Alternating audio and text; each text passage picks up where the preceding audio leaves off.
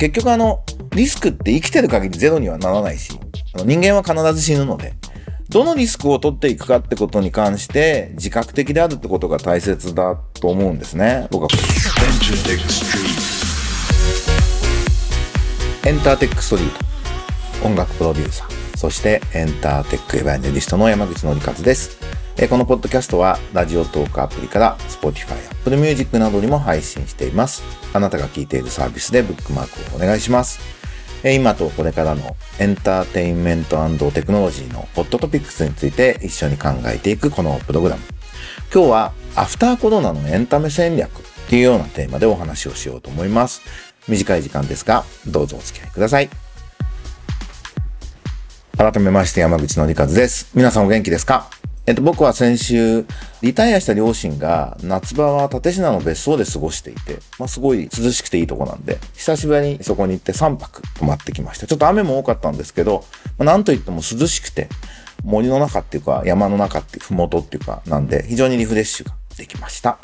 そんな中でも、僕普段テレビ見ないんですけど、まあ、親といるとテレビとかついていて、もうワイドショーの報道って本当にひどいんですね。久々にちょっとその意味のなさっていうかレベルの低さっていうかにちょっと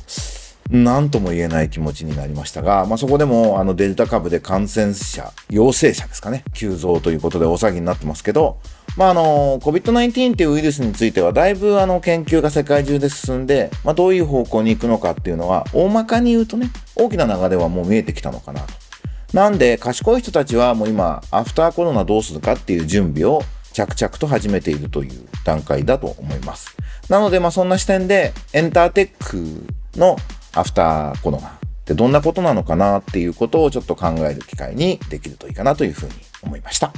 ということで、えっと、ニュースをちょっと拾っていきたいんですけど、これは、フォーブスジャパンに出てた世界最大級の音楽フェス運営元がワクチン義務化を検討っていう記事なんですね。世界最大級の音楽フェスティバルの運営元であるライブネーションは、同社が運営するコンサートの主催者やアーティストに対して、新型コロナウイルスのワクチン接種や検査での陰性証明書の提出を義務付けるオプションを持つことになる。というような言い方なんですけど、この流れも避けられないと思います。で、ね、ワクチン嫌な人もいるだろうし、まあ、いろんな考え方あっていいと思うんですけど、まあ、結局あの、リスクって生きてる限りゼロにはならないし、あの人間は必ず死ぬので、どのリスクを取っていくかってことに関して自覚的であるってことが大切だと思うんですね。僕はコロナに関しても。で、その中で、いろんなリスクの中でどのリスクを、パーセントを下げていくのか、どこのリスクは取っていくのかっていう感覚で生きていくことが大事だなってことが、まあコロナが本質的に教えてくれたことだと僕は思っています。で、そうなると、もうエンタメの仕事する人、例えばコンサートやるとか、アーティストとか芸能人とか、そういう人に直接会う人は、もうワクチンしないと仕事できないんですよ。だからこれもしょうがないと。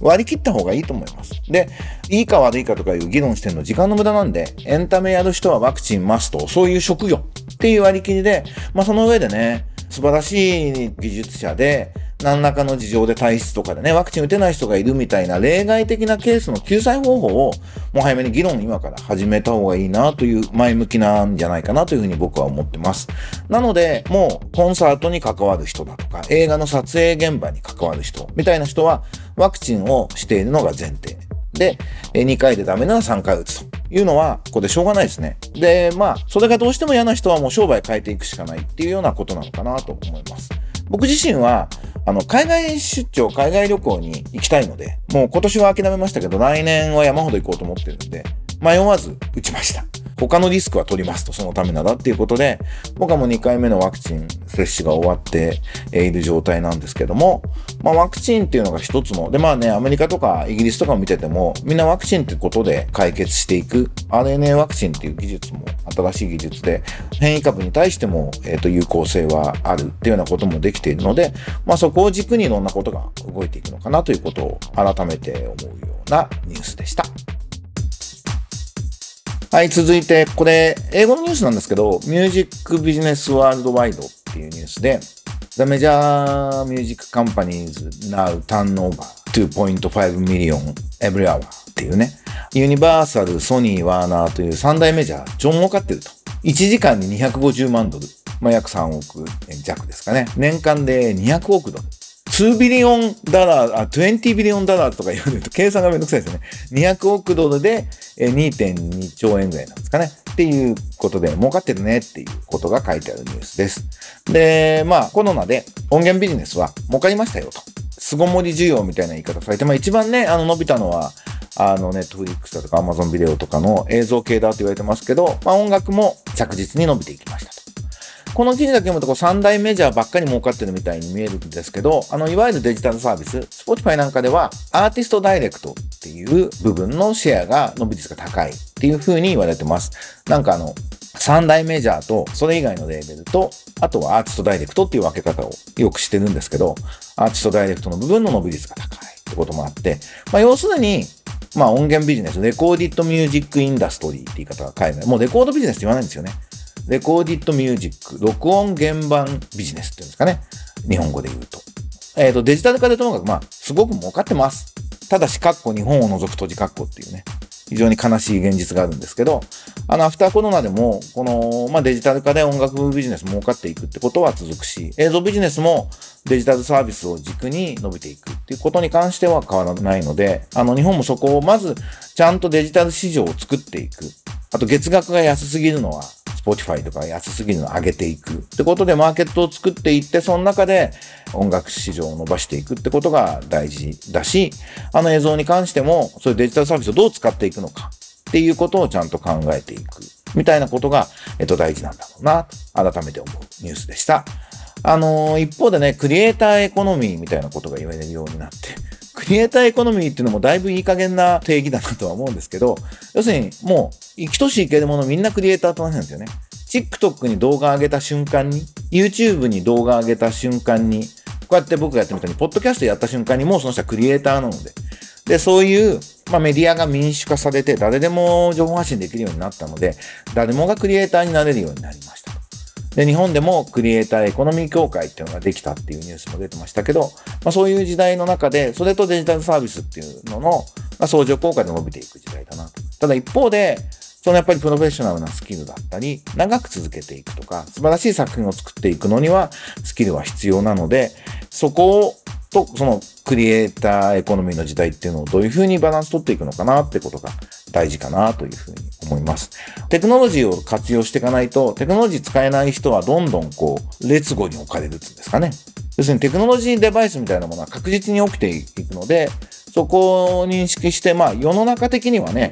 社会の制度っていうことで言うと、まあテクノロジーデバイスみたいなのが、を緩和する処置みたいなものも必要なんでしょうし、まあその実際にエンタメやってる人たちから見るとテクノロジーをどう使っていくかっていうことが優先順位非常に高いと思います。一方で、エンターテインメントの本質的な喜びみたいなことは変わらないので、ね、音楽は人類の歴史と同じぐらいあるわけでね、絵画もそうですけどね。なんかこのテクノロジーのものすごい発展ってものと、本質的なエンタメの喜びっていうね、この二つのポイントの中でどうバランスをとっていくかってことが、まあ大事なんだということを改めて考えたいなと思います。あの、そういう意味では最近、